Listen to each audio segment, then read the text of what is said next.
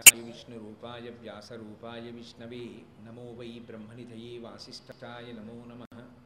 పూజన్నం రామ రామీతి మధురం మధురాక్షరం ఆరుహ్య కవితాశాఖాం వందే వాల్మీకికోకిలం శృతిస్మృతిపురాణానాम् ఆలయం కరుణాలయం నమామి భగవత్పాదశంకరం లోకశంకరం. వాగర్థావివ సంపృక్తౌ వాగర్థప్రతిపత్తయే జగతః పితరౌ వందే పార్వతీపరమేశ్వరౌ శుద్ధిం సమగ్రయతున స్వయమేవ లక్ష్మీ శ్రీరంగరాజమహిషీమయీ కటాక్షైः వైదగ్ధ్యవర్ణగుణగుంభనగౌరవైర్యాం కండూకర్ణకుహరాः కవయోధయంతి హైమోర్ధపుండ్రమజహన్మకుటం సునాసం మందస్మితం మకరకుండలచారుగండం బింబాధరం బహుళదీర్ఘకటాక్షం శ్రీవేంకటేశముఖమాత్మని సన్నితత్తాం విమలపటి కమలకుటి పుస్తక పుస్తకరుద్రాక్షస్యస్తహస్తపుటి కామాక్షి పక్ష్మలాక్షి కలిత విపంచి విభాసి వైరించి మనోజవం మరుతతుల్యవేగం జిజితేంద్రియం బుద్ధిమతాం వరిష్టం వాతాత్మజం వనదయూధముఖ్యం శ్రీరామదూతం శిరసా నమామి आपदामपहर्तारं दातारं सर्वसम्पदां लोकाभिरामं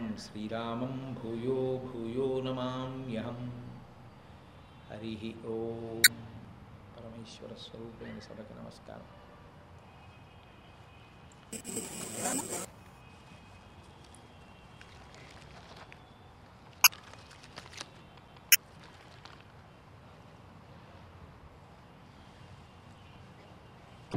సంసార సాగర కరాళ భవాంగ దుఃఖ నిస్తారకారి తరణించి తరణించి నివీతిహీనాం. అష్టాంగయోగ పరిపాలన కేళిదట్టాం వింధ్యాఘవాస నిరతాం ప్రణమామ తాం వై అని దేవతలందరూ పరదేవతని స్తోత్రం చేస్తే జగదంబ వారిని అనుగ్రహించి తప్పకుండా మిమ్మల్ని కష్టాలలోంచి గట్టెక్కించడం కోసం తారకాసురుని యొక్క ఉధతు నుంచి మిమ్మల్ని కాపాడడం కోసం నేను అవతార స్వీకారం చేశాను అని ఒక మహాత్ముడు మహాజ్ఞాని బ్రహ్మజ్ఞాని అయినటువంటి సనత్కుమారుని యొక్క శాపవాక్కుని నిజం చెయ్యడం కోసం ఆ తల్లి మేనకాదేవి గర్భమునందు జన్మించడానికి అంగీకరించింది. అంగీకరించి ఆమె మేనకాభిమవంతుల యొక్క కుమార్తెగా ఆవిర్భవించింది అని నిన్న మీతో నేను మనవి చేసి కథా కార్యక్రమాన్ని పూర్తి చేసి ఉన్నాను. గిరులలో ఉన్ననొక్క గిరినైన నా పేరు వెలచేసి తిటుల జలజనయన. నీకు తండ్రి నైతి నాకింత చాలదే ఇది మహాద్భుతంబు ఇందువదన అంటాడు హిమవంతుడు. నీకు తండ్రినయ్యానమ్మా నేను ఇటువంటి వాడిని కేవలం కొండలో ఒక కొండని అటువంటి వాడిని వాడిని ఇవాళ నేను పరదేవతకి తండ్రిని అయ్యాను. ఇది మహాద్భుతం కాదా అని పొంగిపోతాడు. మీరు కేవల కథాశ్రవణము మంచిదే. నేను పునః పునః మనవి చేస్తున్నాను. తత్వాన్ని కూడా కొద్దిగా పరిశీలన చేయవలసి ఉంది మనస్సు ఉన్నతికి తీసుకెళ్ళగలదు. అదే మనస్సు మనిషిని పాదానికి తీయగలదు. మేనకాదేవి దక్ష ప్రజాపతి కుమార్తెగా ఉన్నటువంటి దాక్షాయినిగా అమ్మవారు ఉన్నప్పుడు పరమశివునితో కలిసి హిమవత్ పర్వత శిఖరముల ఎందు విహరించేటటువంటి సమయంలో ఆమెకు ఉపచారములను చేస్తూ నాకు ఇటువంటి కూతురు ఉంటే ఎంత బాగుండును అనుకుంది. ఆమె అలా అనుకున్నది కూడా ప్రబలమైన కారణమే. అమ్మవారు ఆమె ఆమె గర్భమునందు జన్మించడానికి భగవంతుణ్ణి మనం ఏ భావనతో పట్టి ఆరాధన చేస్తామో అదే భావనకి సంబంధించినటువంటి ఫలితాన్ని ఈశ్వరుడు మనకి అనుగ్రహిస్తూ ఉంటాడు మనసులో భావన చాలా పరిశుద్ధమై ఉండాలి. అందుకే పూజ చేసేటప్పుడు అన్నిటికన్నా ప్రధాన నియమంగా ఏం చేస్తారు? ప్రాణాయామం చేయించి పూజ చేయిస్తారు. ప్రాణాయామం ఎందుకు చేయాలి?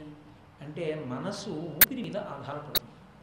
ఊపిరి తొందరగా తీసి తొందరగా వెళ్తే మనసు కూడా అంత తొందరగానూ కదిలిపోతుంది. అంత తొందరగా కదిపోయేటువంటి మంటి మనస్సుని మీరు భగవంతుని యొక్క పాదముల దగ్గర ఉంచి ఉపచార సమర్పణం చెయ్యలేరు. ఈశ్వరుడు ఎప్పుడు అడిగినా ఒక్కటే అడుగుతాడు నీ మనస్సు నా దగ్గర ఉంచు అని అడుగుతాడు. బాహ్యమునందు ఉపకరణములన్నీ అంటే భగవంతుని ఎందు మనసు నిలబెట్టడానికి అవి సాధన సామాగ్రులుగా వాడుకుంటాం.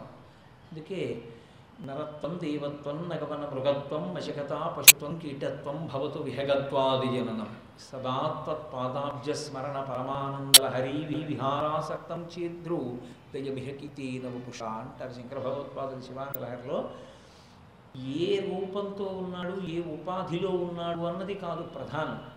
ఏ ఉపాధిలో ఉంటే ఎవరికి కావాలి? అన్నీ పంచభూతముల చేత ఏర్పడినవి.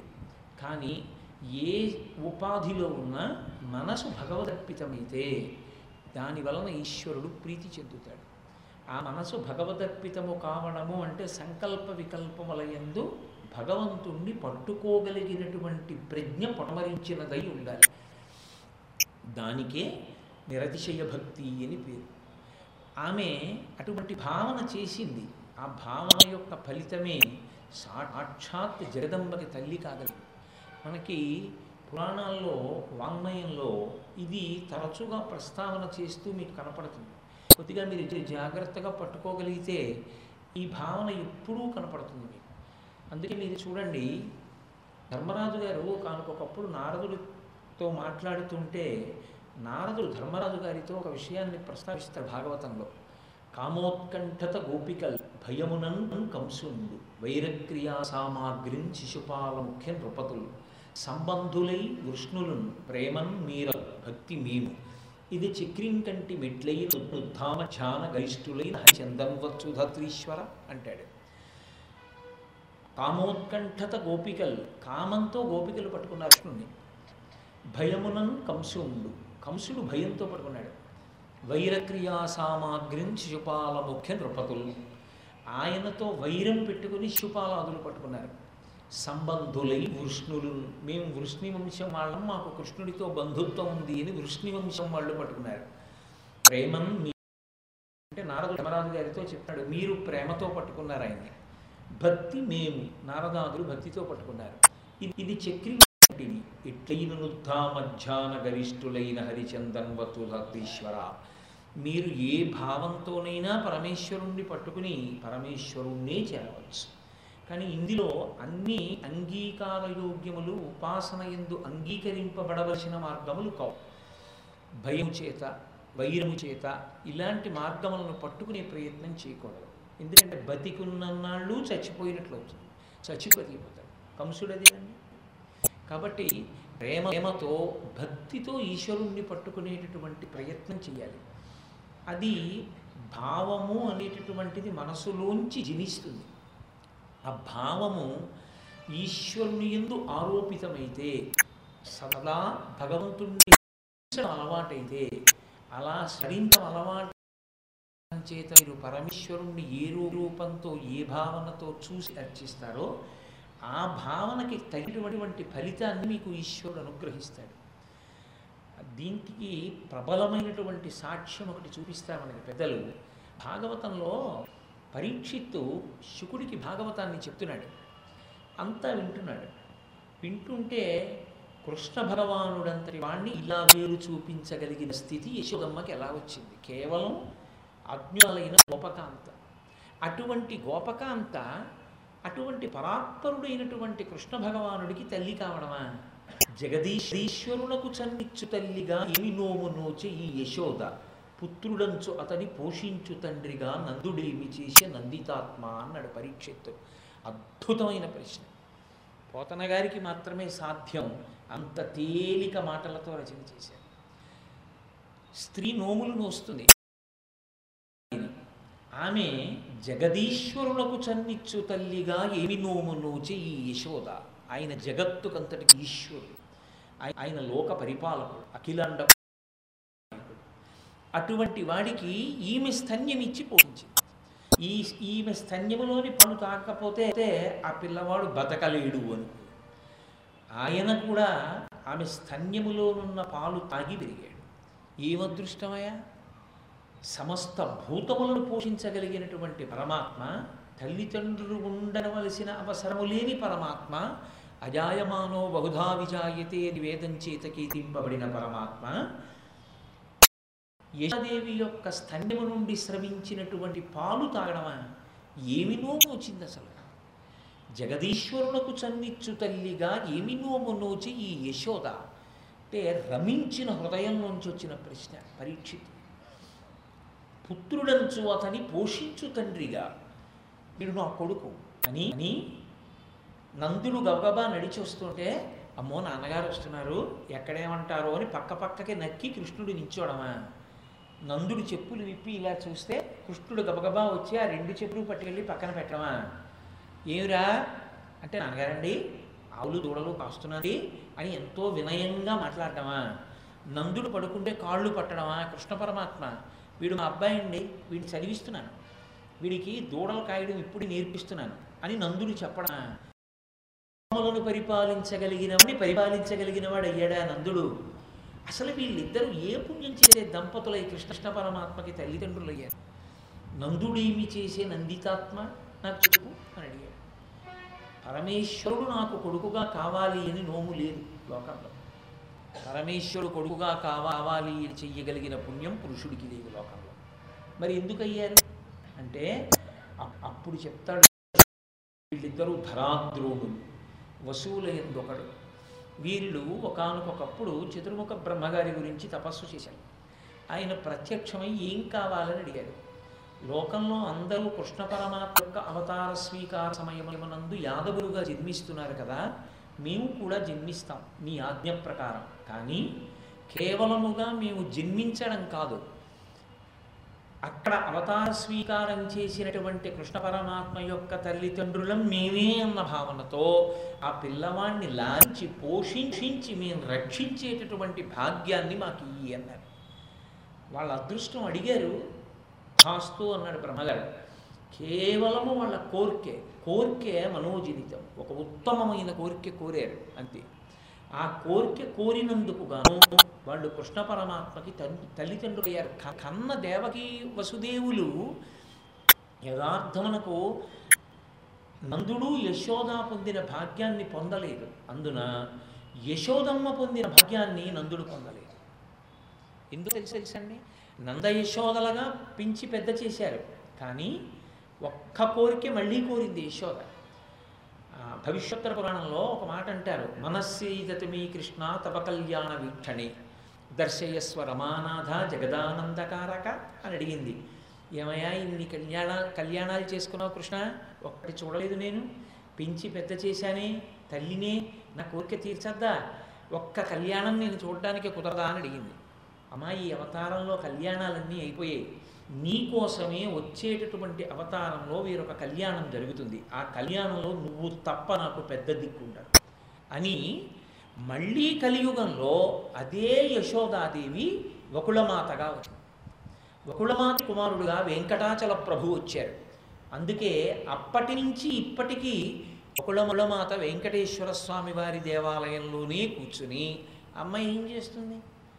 కొడుకు చక్రవర్తి అయినా కొడుకు కడుపు నిండా తిన్నాడా లేడా? వాడికి ఇష్టమైనవి వండుతున్నారా వండట్లేదా? ఎప్పుడు వంటశాలలోకి చూస్తుంటుంది వెంకటాచలంలో ఒకళ్ళ మాత కూడా అంతే.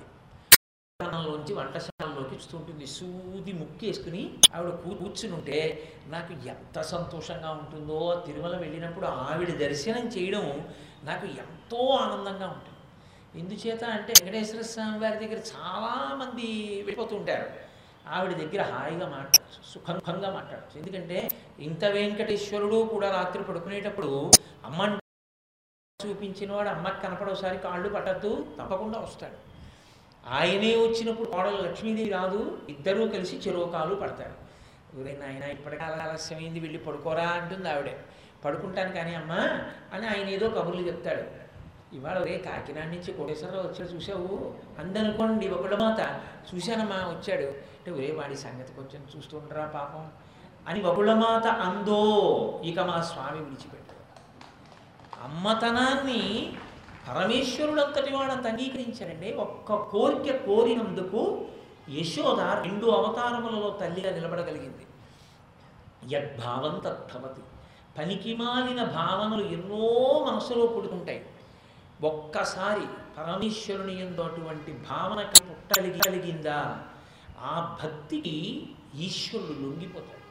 అందుకే మోక్ష సాధన సామాగ్ర్యాం భక్తి గరీయసి. భగవత్పాదులు నిర్ణయం చేయడానికి కారణం అదే. ఆ భక్తి అంత గొప్పది. అది దేనైనా సాధించి పెడుతుంది. అది మీరు పార్వతీ కళ్యాణ ఘట్టమునందు ప్రత్యేకంగా గుర్తుపెట్టుకోవాలి. పరదేవతని అర్చన చేసేటప్పుడు ప్రత్యేకించి సువాసినులకు ఒక గొప్ప అదృష్టం. ఆవిడ సువాసిని అర్చన ప్రీత. నేను నీ ఎందు ఉన్నాను. నేను ఏ ఐదోతనంతో ఉంటానో నీలో నేను ఆ ఐదోతనంగా ఉన్నాను. అందుకని నువ్వు నా పాదముల మీద ఇంత పసుపు ఇంత కుంకం వేస్తే చాలు. నేను పొంగిపోతానంటుంది ఆవిడ. అసలు యథార్థమునకు సువాసిని ఎందు సుహాసిని కాదు సువాసిని. సుహాసిని అంటే మంచి నవ్వు ఉన్నది అని సువాసిని అంటే ఇదవతనం ఉన్నది అని సువాసిని ఎందు ఎంత గొప్ప లక్షణాన్ని ప్రకాశింపచేసిందో తెలుసా అండి శాస్త్రం? వాళ్ళకున్నన్ని మినహాయింపులు పురుషుడికి ఇవ్వలేదు. భార్యాభర్త ముందు రోజు రాత్రి రమించి ఉంటే దాంపత్య సుఖాన్ని అనుభవించి ఉంటే పురుషుడు తలస్నానం చెయ్యకుండా పూజకి సంబంధించిన ఏ సంభారాన్ని ముట్టుకోవడానికి అర్హత లేదు. పూజాగది ప్రవేశం కూడా నిషిద్ధం. అదే ఆడదానికి సువాసినికి కాసి నీళ్ళు మూడు మాటలు తల మీద చల్లుకుని ఆవిడ పూజా మందిరంలోకి వెళ్ళి భర్త పూజ చేయడానికి వాడేటటువంటి సంభారములను కడిగి పెట్టడానికి ఆవిడకి అధికారం ఇచ్చింది. ఎందువల్ల అంటే ఒక్కటే కారణం. ఇక్కడుంది మంగళసూత్రంలో సర్వమంగళాదేవత ఉంది. సువాసినిత్వంలో అమ్మవారు ఉంది. అందుకని వాళ్ళకి అపవిత్రత లేదు వెళ్ళిపోమని అంత గొప్పతనం ఆ తల్లి అనుగ్రహం. సువాసిని అయిన వారు ఇంత కుంకం వేస్తే ఇంత పసుపు వేస్తే జగదంబ పొంగిపోతాయి. కాబట్టి భక్తికి ఆమె ఎంత వశమవుతుంది? ఆమె కూతురుగా జన్మించడానికి కూడా ఎంతగా అనుగ్రహిస్తుంది అన్నది మనకి చూపిస్తారు. మనం పార్వతీ కళ్యాణ ఘట్టంలో హిమవంతునికి మేనకాదేవికి కుమార్తెగా పరదేవత ఆవిర్భవించినటువంటి ఘట్టాన్ని సామాన్యంగా తీసుకుంటామేమో కానీ అసలు ఆ ఘట్టానికి పరవశించిపోయారు ఇద్దరు. శంకర భగవత్పాదులైతే సౌందర్యలహరి చేస్తూ అసలు ఆయనే హిమవంతుడయ్యాడు అయిపోయి పరకాయ ప్రవేశం చేసి ఆయనకి అద్భుతమైన శ్లోకం ఒకటి పడిపోయింది. కరాగ్రేణ స్పృష్టం తం తుహినగిరినా వత్సలతయా గిరీశే నూదస్తం ముహురధర పానాకులతయా కరగ్రాహ్యం శంభో ముఖముపరవృంతం గిరిసుతే కథంకారం భ్రూమస్తవ తవచుముఖం ఔపమ్యరహితం అన్నారు ఆయన. కరాగ్రీణ స్పృష్టం తుహినగిరినా వత్సలతయా ఎంత గొప్ప మాట వేశారు పట్టుకున్నారు పోతన గారు హృదయం అందుబడింది ఆయనకు ఆ పద్యం. అమ్మా గిరిలో నొక్క గిరినైన నా పేరు వెలగ చేసి వీటిలో జలజనయన. నీకు తండ్రినైతి నాకింత చాలదే. ఇది మహాద్భుతము ఇందువదన పార్వతీదేవికి తండ్రినయ్యాను. ఏ ఏ ఆడపిల్లైనా పార్వతీదేవి బాలాస్వరూపంగా. మీరు నన్ను నమ్మగలను అంటే నేను మీతో మాట చెప్తాను. ఒకరోజు రాత్రి నేను పదకొండు గంటలకి వీరభద్ర విజయం చదువుకుంటున్నాను ఇంట్లో. రాత్రి చదువుకుంటూ ఈ పద్యం జరిగాను నాకు ఎంత పొంగొచ్చేసిందంటే హిమవంతులు అనుభవించడం ఏమిటి? కడుపున పార్వతీదేవి పుట్టిందని. నేను హిమవంతుణ్ణే నా ఇంట పుట్టింది పరదేవత అని ఆనందంలో నా కూతురు నిద్రపోతుంటే ఇంజనీరింగ్ చదువుకుంటుండేది ఆ రోజుల్లో. ఇంజనీరింగ్ చదువుకుంటున్న కూతురు తలుపు కొట్టి గబగబా వెళ్ళి దాని రెండు బుగ్గలు పట్టుకుని గిరులలో నొక్క గిరిన నా పేరు వెలగ చేసి వీటిల జలజనయన నీకు తండ్రినైతి నాకింత కలదే ఇది ఇది మహాద్భుతము ఇందువదన అని చెప్పుకోబడుతున్నారు కారణం ఏమంటే అలా పరవశించాడు హిమవంతుడు. అమ్మా నీకు తండ్రినయ్యానమ్మా. శంకరుడు అయితే అన్నారు కరాగ్రీణ స్పృష్టం తుహినగిరినా వత్సలతయా. అమ్మా అందరూ నీ పాదాల వంక చూస్తారు. అందరూ నీ పాదము నమస్కారం చేస్తారు. హిమవంతుడిది ఏమి భాగ్యం అమ్మా అమ్మా ఇలా రా అని పిలిచి ఏమి బువ్వ తినలేదుట? బువ్వ తినకపోతే బజ్జు ఎండిపోదు? ఆకలేదు నీకు? అని అమ్మవారి కడుపు ముట్టుకుని చూడు బొజ్జ మెత్తగా ఎంత లోపలికి పోయిందో. నాన్న ఏది కొంచెం అన్న తిను అమ్మ మాట విను. ఇలా కరాగ్రీణ స్పృష్టం. అమ్మ ఏం అదృష్టం అమ్మ హిమవంతుడిది? వేలి కొసలతో నీ గడ్డాన్ని పట్టుకున్నాడా? పట్టుకుని తుహినగిరిన మంచుకొండ.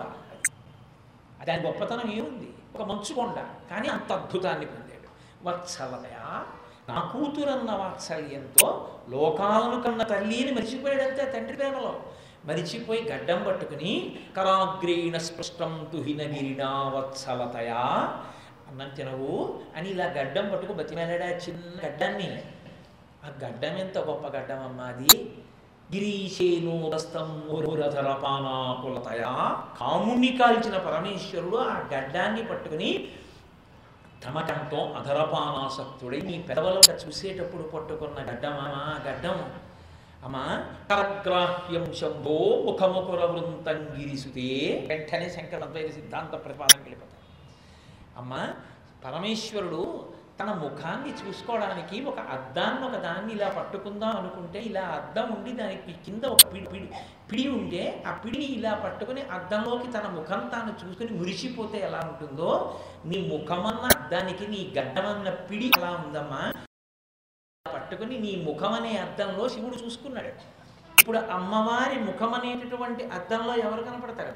పరమశివుడు కనపడతాడు. అంటే ఈ విశ్వమునందు విశ్వనాథుడు దర్శనము కావాలి. తప్ప ఎక్కడ వెతుకుతావు? వెతకడానికి. నీకు జ్ఞానమొక్కడి అంపించాలి తప్ప అంతర్బహిష్యత సర్వం వ్యాప్య నారాయణ స్థిత. ఆయన కానిదేముంది అంతా నిండి నిబిడీకృతం అయిపోయాడు.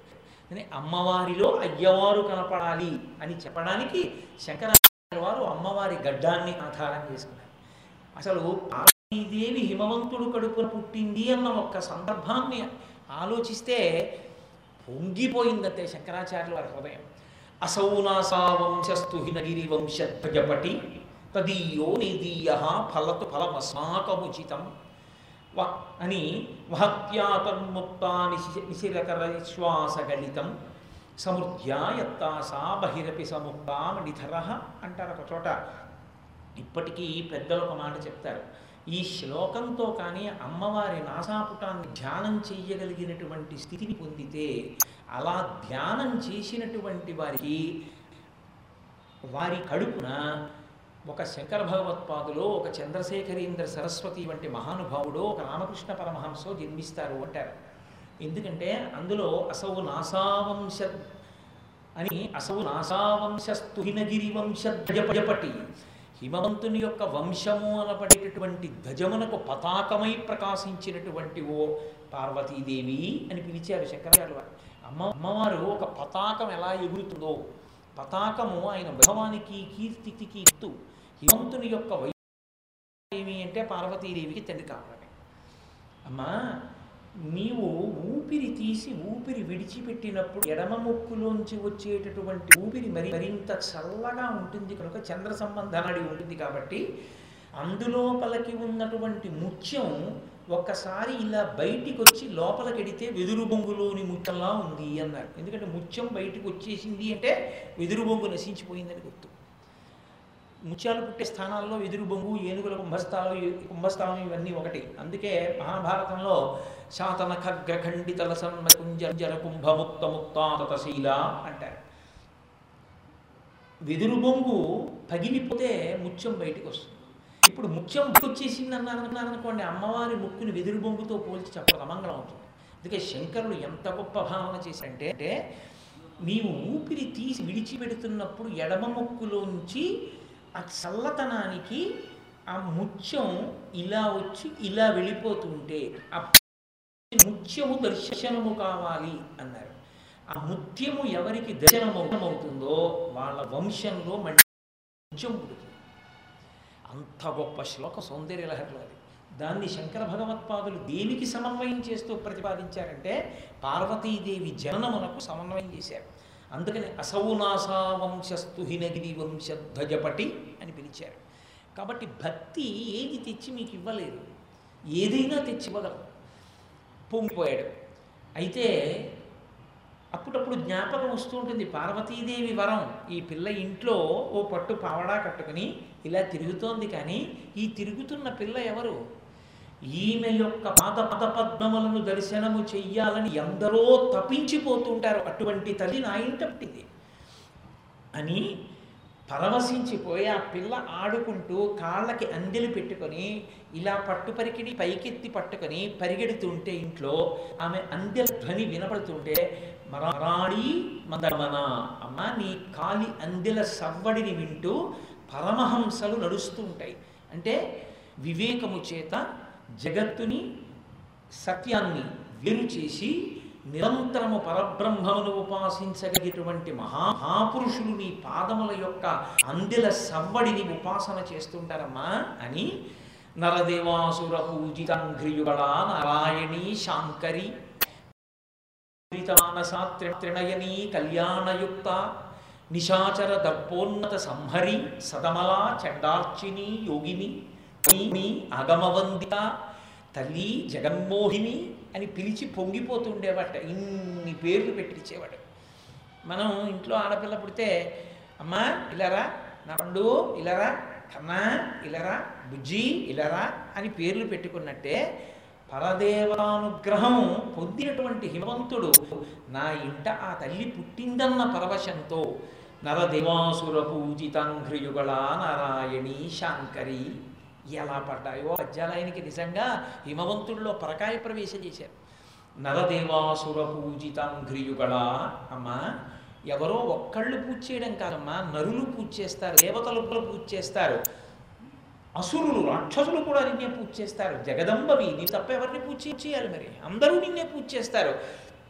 అన్నీ తెలుసున్నవాడు వేదాంతర్గతమైన గాయత్రి స్వరూపం అంటాడు. ఇంటికి ఐశ్వర్యం రావాలన్నవాడు కొత్తగా ఓ వాహనం కొనుక్కుంటే తలుపులమ్మా అంటాడు. ఒక్కసారి కానీ వెళ్ళి నమస్కారం చేస్తే మళ్ళీ మళ్ళీ ఐశ్వర్యం ఇచ్చే తల్లి కాబట్టి మరిడమ్మా అంటాడు.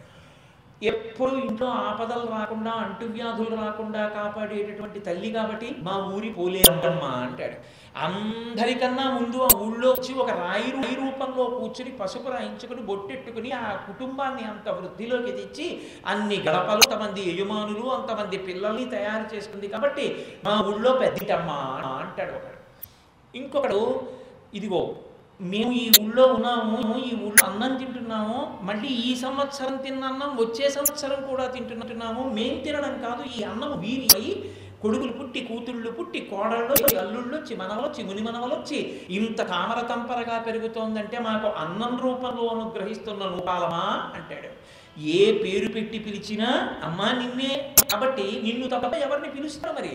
అమ్మా అని పిలవకుండా ఎవరు ఉండగలరు? కాబట్టి నరదేవం పూజితాంఘ్రియుగళ నారాయణి లోకములకు స్థితికారకుడు శ్రీ మహావిష్ణువు. ఆయన ఎప్పుడూ రక్షణ చేస్తూ ఉంటారు. ఒక్కసారి నమస్కరించి పిలవడమే పాపం అంతే. వచ్చి పట్టుకుని రక్ష చేస్తారు. అందుకే ఏకేన తులసి మాత్రదలేనా పినరోత్తమ పూజయే భక్తిభావేనా తమ్రక్షామి ఇది మత్పణ అంటుంది. మనకి భవిష్యోత్తర పురాణం. ఒక్క తులసి దళాన్ని పట్టుకెళ్ళి ఆయన పాదమ మీద పెట్టి నమస్కరించినటువంటి వాణ్ణి రక్షిస్తాడు.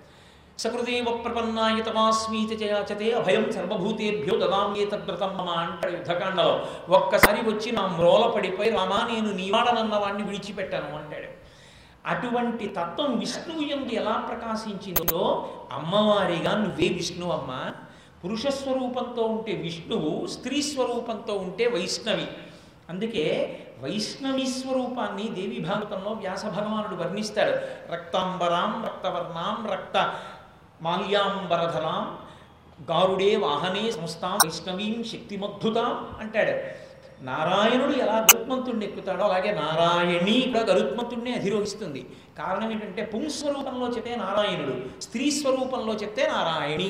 తప్ప అసలు ఈశ్వరుడికి ఒకే రూపంతో ఉండడం అన్నది ఉండదు. అందుకే పోతన గారు అష్టమస్కంధం చేస్తూ భాగవతంలో స్త్రీ పురుష నపుంసక మూర్తియులు కాక తిరియ అమర నరాది మూర్తియులు కాక కర్మ కర్మ గుణభేద సరసప్రకాశి కాక వెనుక నన్నియుతానగు విభుతలంతు అంటారు. భగవంతుడు స్త్రీయా పురుషుడా నపుంసకుడా? ఏమీ కాదు. అంతే పరంజ్యోతి నపుంసక నామం మీకు అన్ని నామాలను కనపడుతుంది ఈశ్వరుణ్ణి మీరు భక్తితో పిలవడమే తర్వాయి ఆయన వచ్చి కాపాడతాడు. కాబట్టి అమ్మా నారాయణి శాంకరి శంకరోతి ఇది శంకర.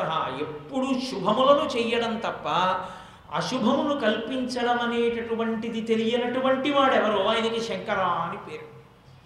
అటువంటి శంకరుని యొక్క ఇల్లాలు ఆ శంకరుని యొక్క శక్తిని శుభ శుభాలుగా ప్రవర్తింపచేయగలిగినటువంటి శక్తి. అందుకే పరమశివుని యొక్క తత్వాన్ని ఆయన మంగప్రదత్వాన్ని ఆమె అనుగ్రహ రూపంగా వర్షిస్తూ ఉంటుంది. నీరు ఉంటుంది మనకి. నీరు శివస్వరూపం. అందుకే లింగపురాణంలో ఒక మాట అంటారు. జీవనం సమస్త జగత సలిలాత్మిక భవ మూర్తి భవస్య భవాత్మన అంటారు. నీటి రూపంలో ఉండి లోకాలన్నింటినీ బ్రతికించేటటువంటి వాడు శివుడు. అందుకని భవ అని పేరు. ఇప్పుడు ఆయన భవాని నీటి రూపంలో వెళ్ళిపోతున్నాడు అనుకోండి ఎలా బతికిస్తాడు? నీటి రూపంలో అలా అలా వెళ్ళిపోతే బతికించాడు. ఎక్కడెక్కడ కదలిక ఉంటుందో కదలికల రూపంలో ఆయన యొక్క రక్షణ ఉంటుంది. ఆ కదలికలన్నీ మళ్ళీ పరదేవత అమ్మవారు. అందుకే ఈ పిండాండానికి దహం వేసింది. ఇది కదిలి వెళ్ళి ఒక ఏట్లో నీటిని కమండలంతో ఉంచుకుంది. ఇవన్నీ కదలికలేనా? శక్తేనా? ఇప్పుడు ఇది పిండాండం బ్రహ్మాండంలో నీళ్ళు